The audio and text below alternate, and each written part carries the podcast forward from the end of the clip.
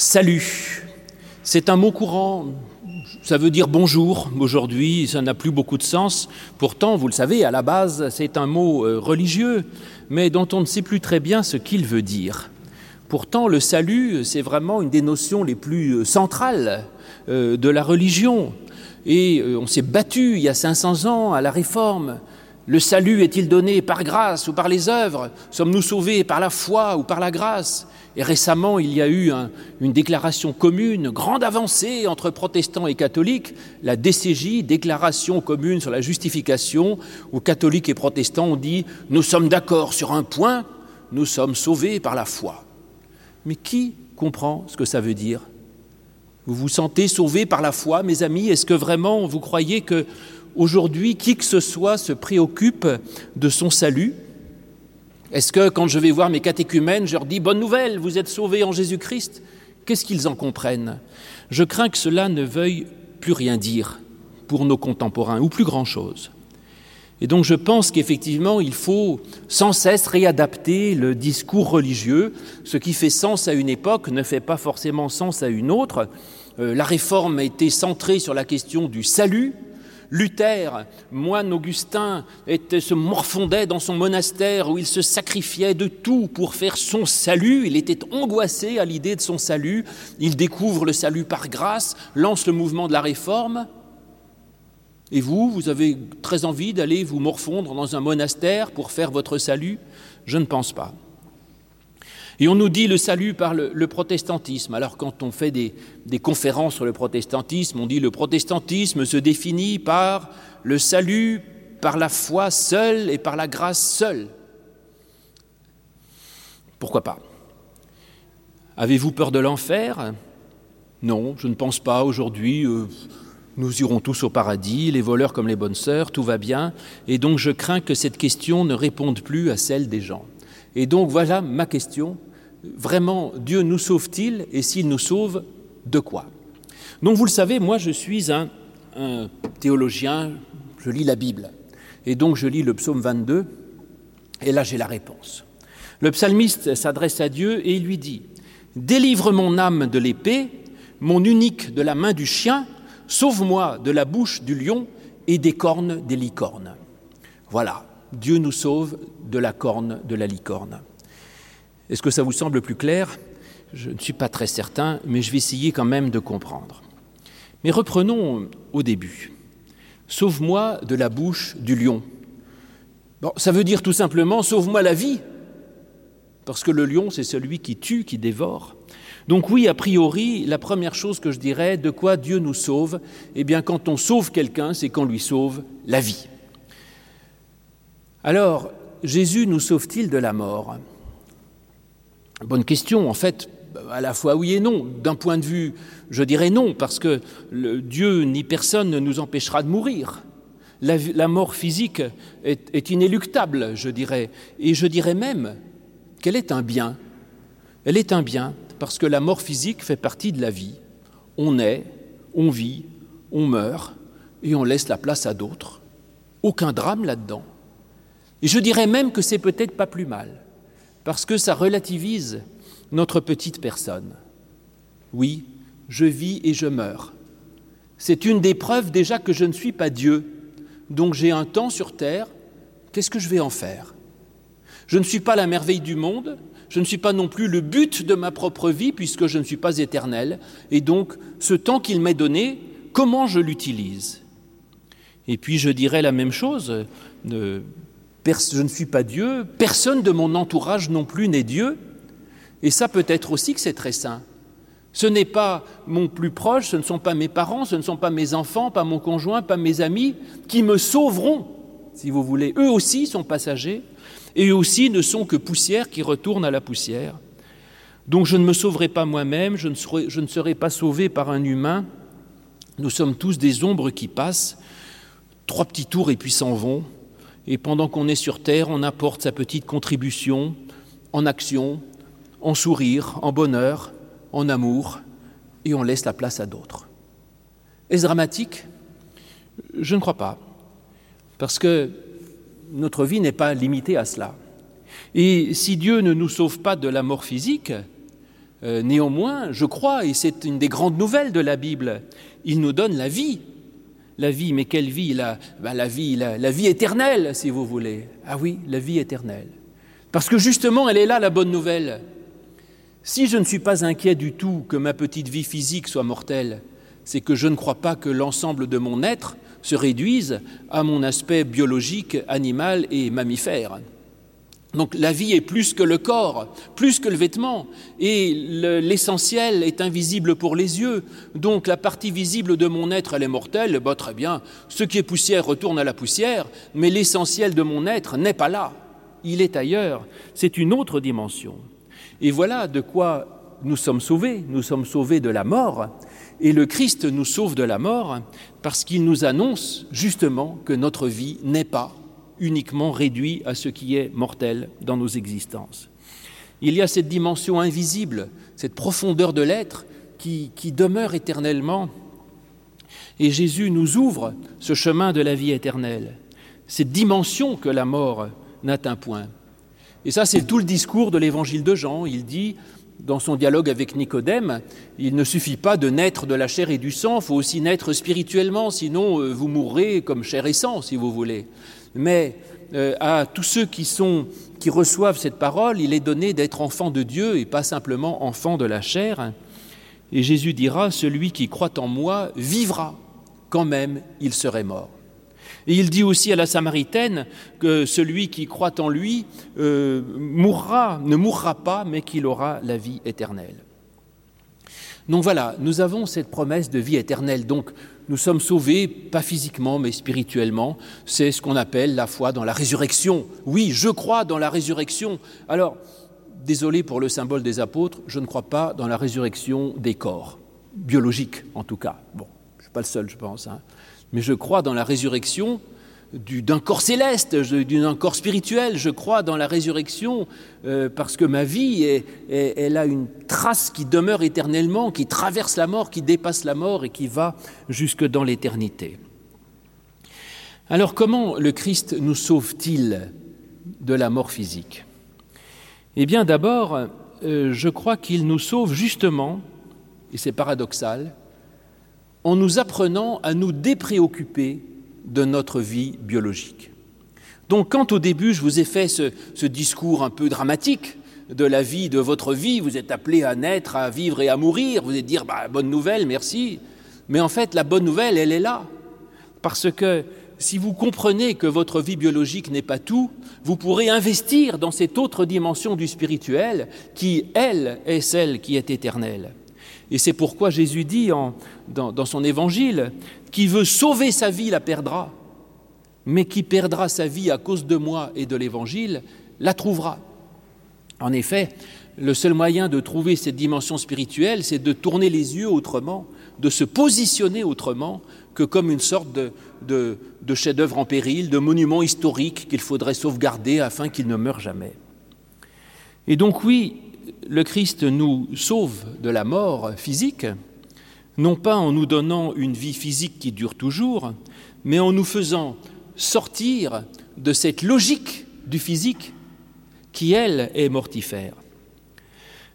Ça, c'est répété dans, le Nouveau Testament, dans l'Épître de Pierre, cette citation du psaume 103, L'homme est poussière, tout son éclat est comme la fleur des champs, et l'herbe sèche et la fleur se fanent, mais il y a quelque chose qui demeure éternellement, c'est justement ce qui est de l'ordre de la parole d'amour de Dieu. Et donc quand on sait cela, eh bien au moins nous sommes sauvés un peu de la mort, mais surtout on pourrait dire que ça nous sauve de la peur de la mort. On sait que l'homme n'est pas condamné à mort, mais qu'il est promis à la vie.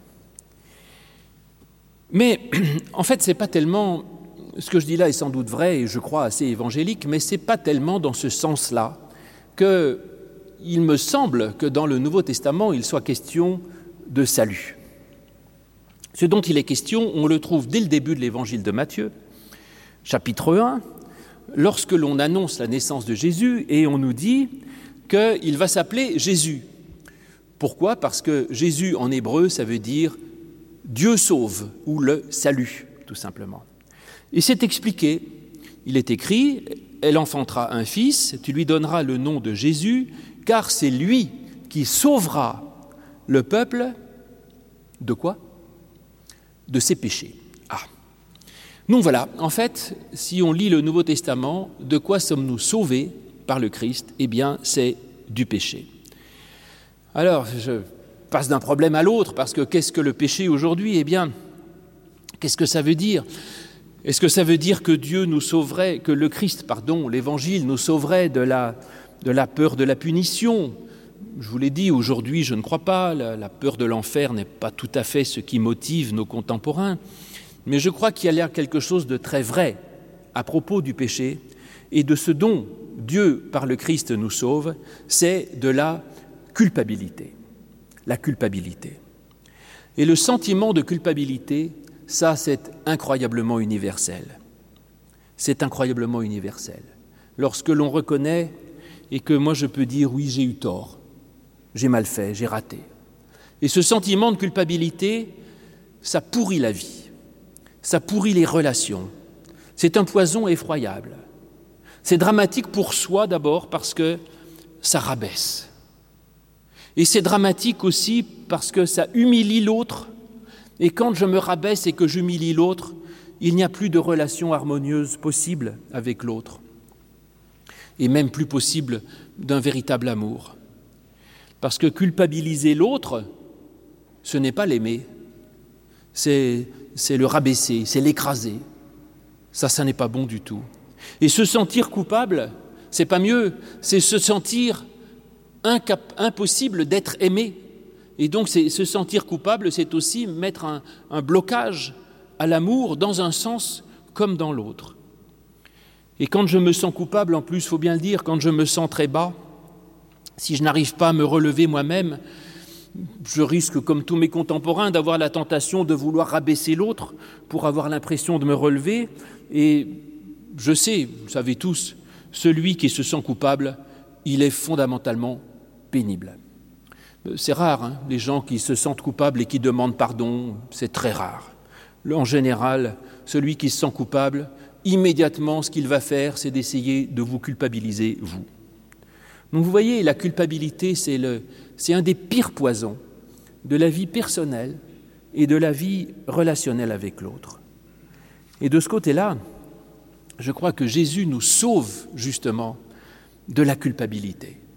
Parce qu'il nous dit, vivez pardonnez et vivez sous la grâce. Et c'est absolument essentiel, tellement essentiel que c'est une des demandes du Notre Père. Pardonne-nous nos offenses, Seigneur. Mais oui, si vous ne demandez pas ça, si vous ne le comprenez pas, vous ne pouvez ni vivre ni entrer en relation. Et que je pardonne aussi à ceux qui m'ont offensé. Le double pardon, que moi je me sente pardonné et que je sache pardonner. Vous êtes pardonné. Et vous, pardonnez. Le pardon est, je crois, le mot central de tout l'Évangile. Et ça conditionne la, possibilité de vivre, c'est-à-dire se savoir pardonner, et la possibilité de l'amour qui est, qui n'est rien d'autre peut-être que de pardonner.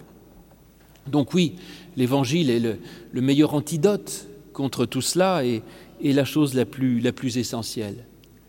Et puis le péché, ce n'est pas, que la, culpabilité, même si nous sommes invités sans arrêt à vivre de la grâce, pour la grâce, à faire grâce, à accepter la grâce. Et, vraiment se débarrasser de ça. Le péché, ce n'est pas que ça. Le péché, c'est aussi, je crois, euh, l'imperfection fondamentale. Et le, péché originel, bon, peut-être effectivement un péché d'orgueil, ben, peu importe, mais en tout cas, on peut aussi le comprendre comme une sorte d'imperfection fondamentale qui est à l'origine de tout et à l'origine du monde. Rien n'est parfait dans ce monde.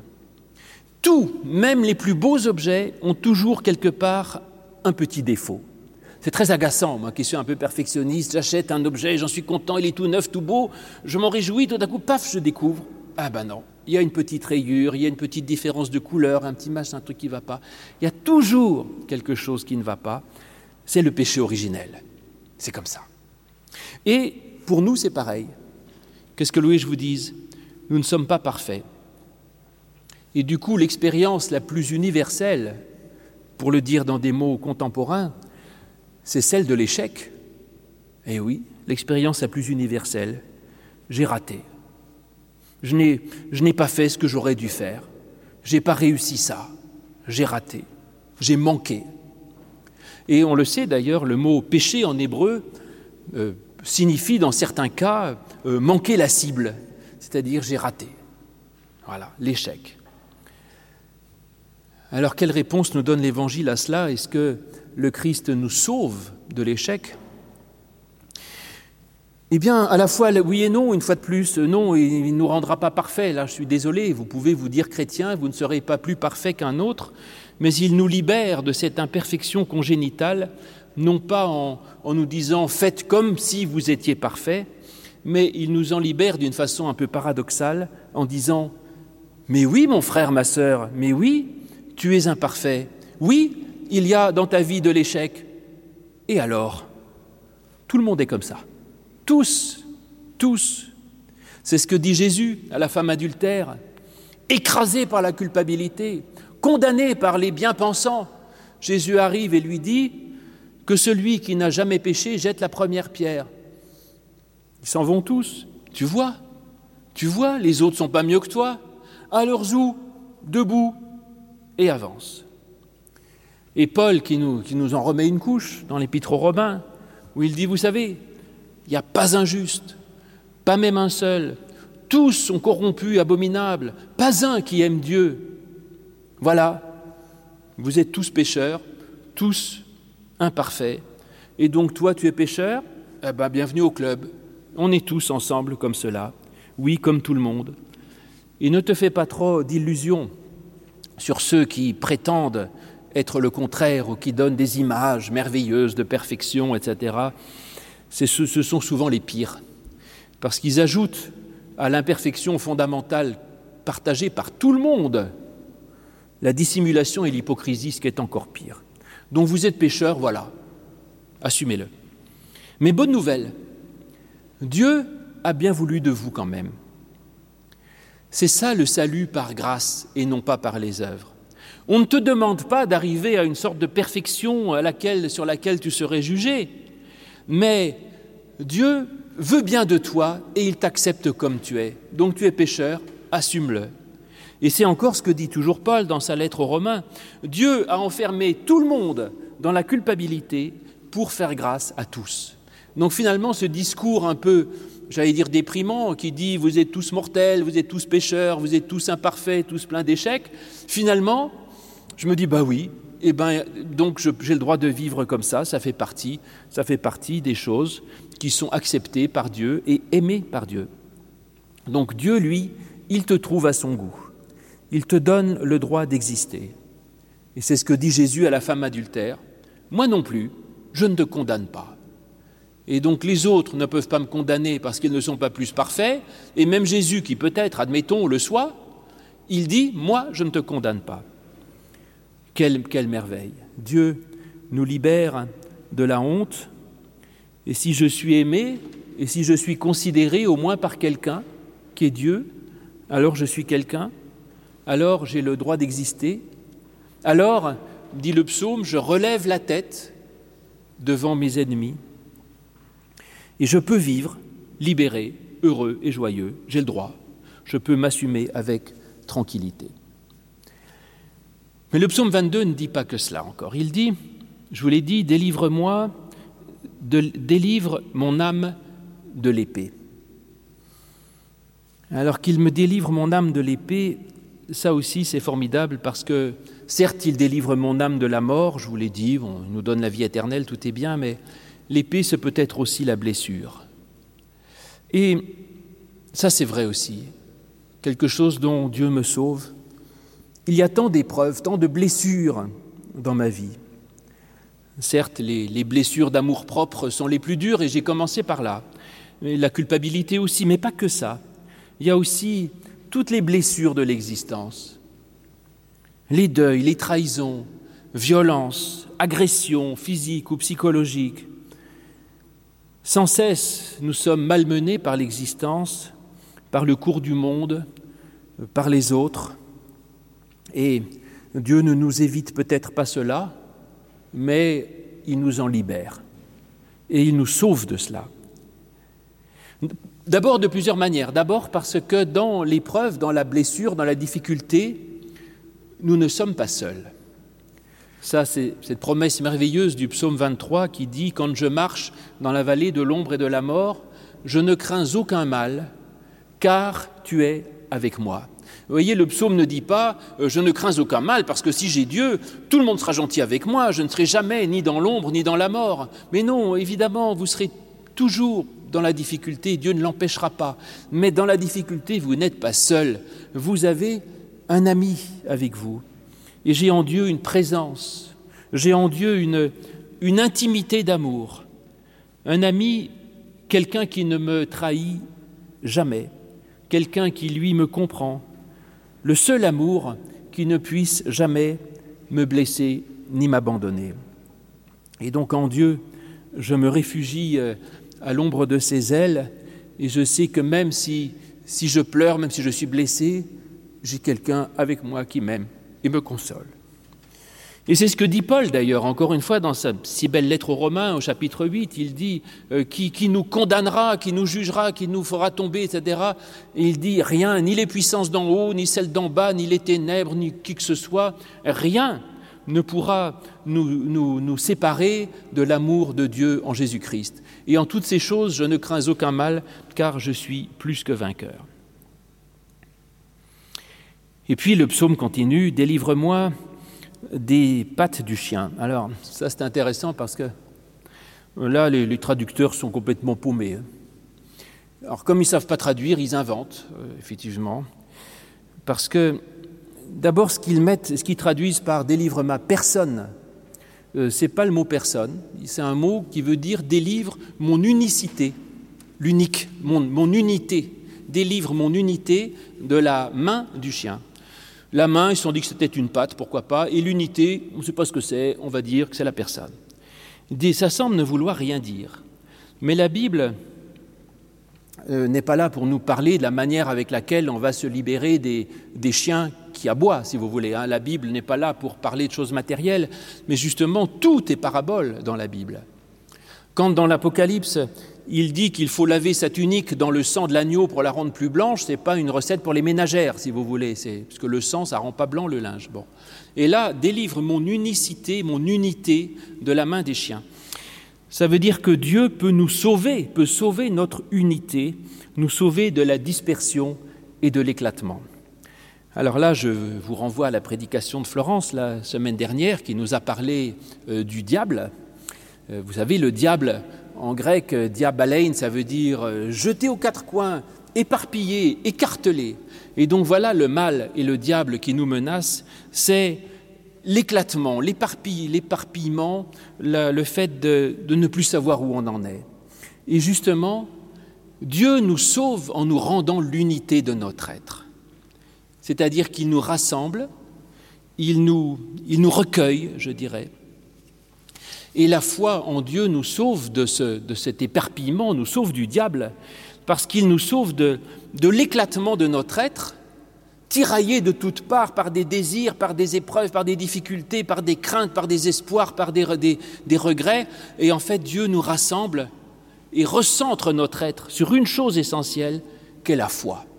Nous sommes sauvés par la foi. La foi qui n'est pas forcément le, le, sentiment émotionnel de la grâce de Dieu, mais qui est la conviction. Et certes, Dieu nous sauve parce qu'il nous donne un ancrage et il donne un sens à notre vie. Et là, c'est quelque chose d'un peu plus contemporain. Dans la Bible, on n'aurait pas dit ça, mais ça a été dit par certains théologiens que ce dont Dieu nous sauvait, c'était de l'absurde de notre existence. C'est quoi votre vie? Je vous l'ai dit, vous naissez, vous mourrez, vous vous agitez, vous gagnez de l'argent, vous le perdez, vous mourrez, vous les... And so what? Et devant l'absurdité totale de ce monde qui mène on ne sait pas où, et non pas comment, et quel est le sens de tout cela, et pourquoi vivre, et pourquoi faire des enfants, et pourquoi se battre, et pourquoi... Il donne une raison. Il dit, tu as une mission, tu as quelque chose à faire, tu as un rôle dans ce monde.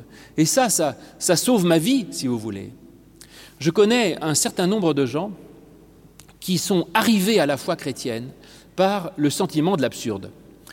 J'en connais plusieurs, des personnes qui sont devenues chrétiens après avoir lu les frères Karamazov ou en attendant Godot de Beckett. Ils lisent ça et tout à coup ils disent mais l'absurde, quelle réponse à l'absurde du monde? Eh bien, effectivement, l'Évangile nous dit ta vie peut avoir un sens parce que tu as quelque chose à faire. Ça a été mon verset préféré pendant des années, celui sur lequel j'ai prêché lors de ma consécration comme pasteur ici même.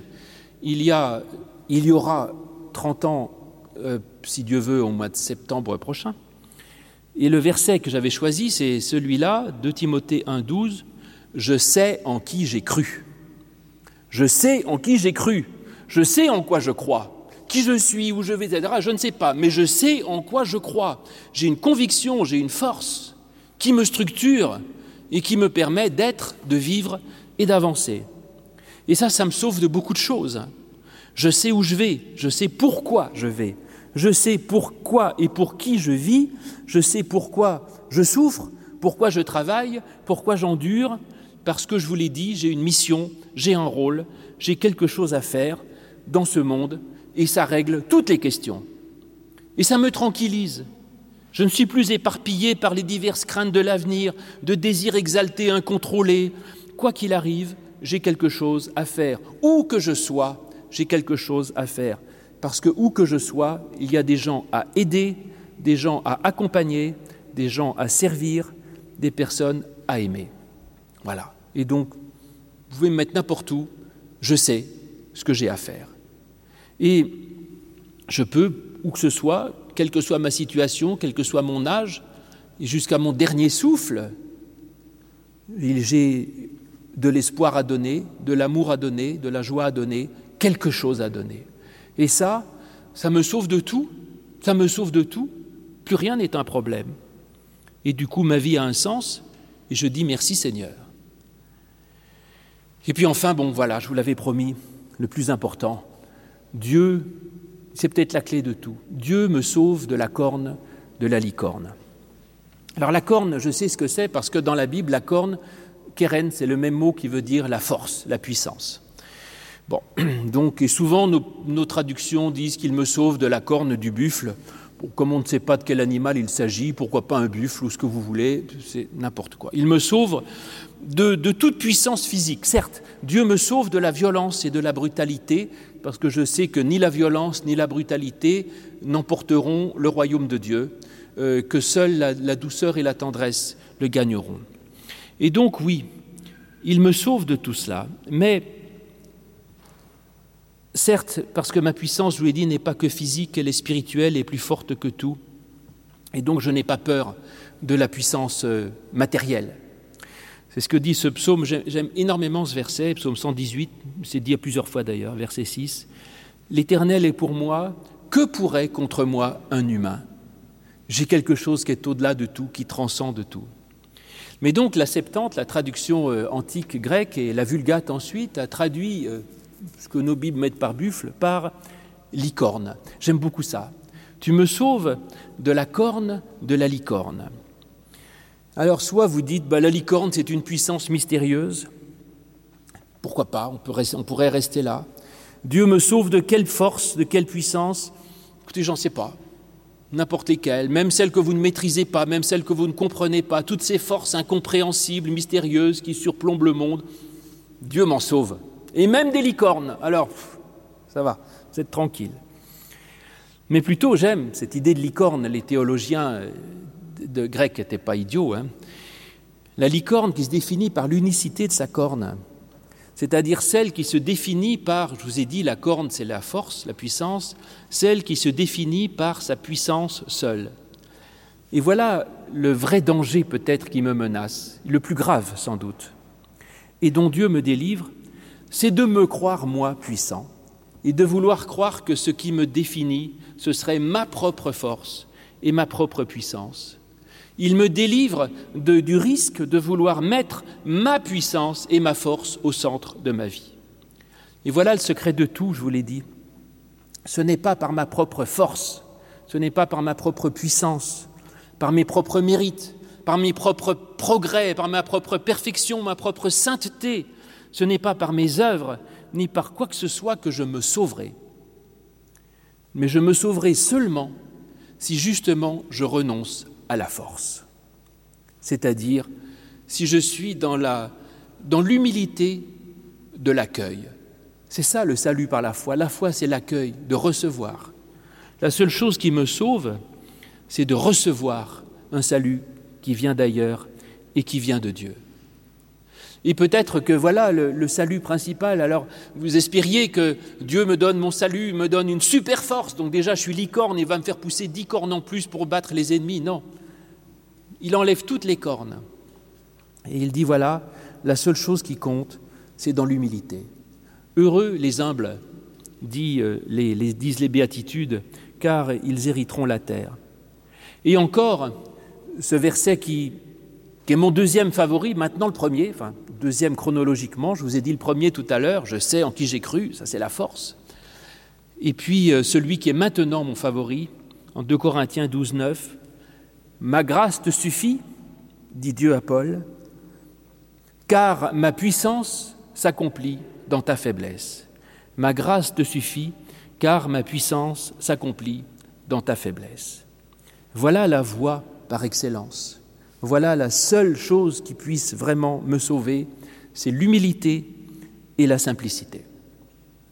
C'est l'orgueil qui nous perd, la prétention, prétention à se croire euh, supérieur aux autres, à être des merveilles du monde, et encore Paul, dans son épître aux Philippiens, dans ce célèbre hymne euh, de la Kénose, dit Ayez en vous les pensées qui étaient en Jésus-Christ, lui qui n'a pas cherché à se faire l'égal de Dieu, mais qui s'est vidé lui-même de toute chose pour se faire serviteur, pour se faire euh, esclave de tous. Oui, la vie, elle se reçoit, le salut se reçoit, tout est grâce, tout est don, rien n'est dû pour nous. Et quand on sait donner, quand on sait accueillir, on est riche de tout. Quand on donne sa vie, on hérite de la vie. Vous êtes sauvés par grâce, dit Paul encore dans Éphésiens 2, vous êtes sauvés par grâce, frères et sœurs.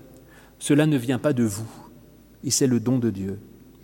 Nous sommes sauvés de la mort, sauvés de la peur, sauvés de la culpabilité, sauvés de l'échec, sauvés de la solitude, sauvés de la violence, sauvés de tout, et même des licornes. Dieu vous sauve et vous donne la vie par grâce. Vivez heureux par grâce et pour la grâce. Amen.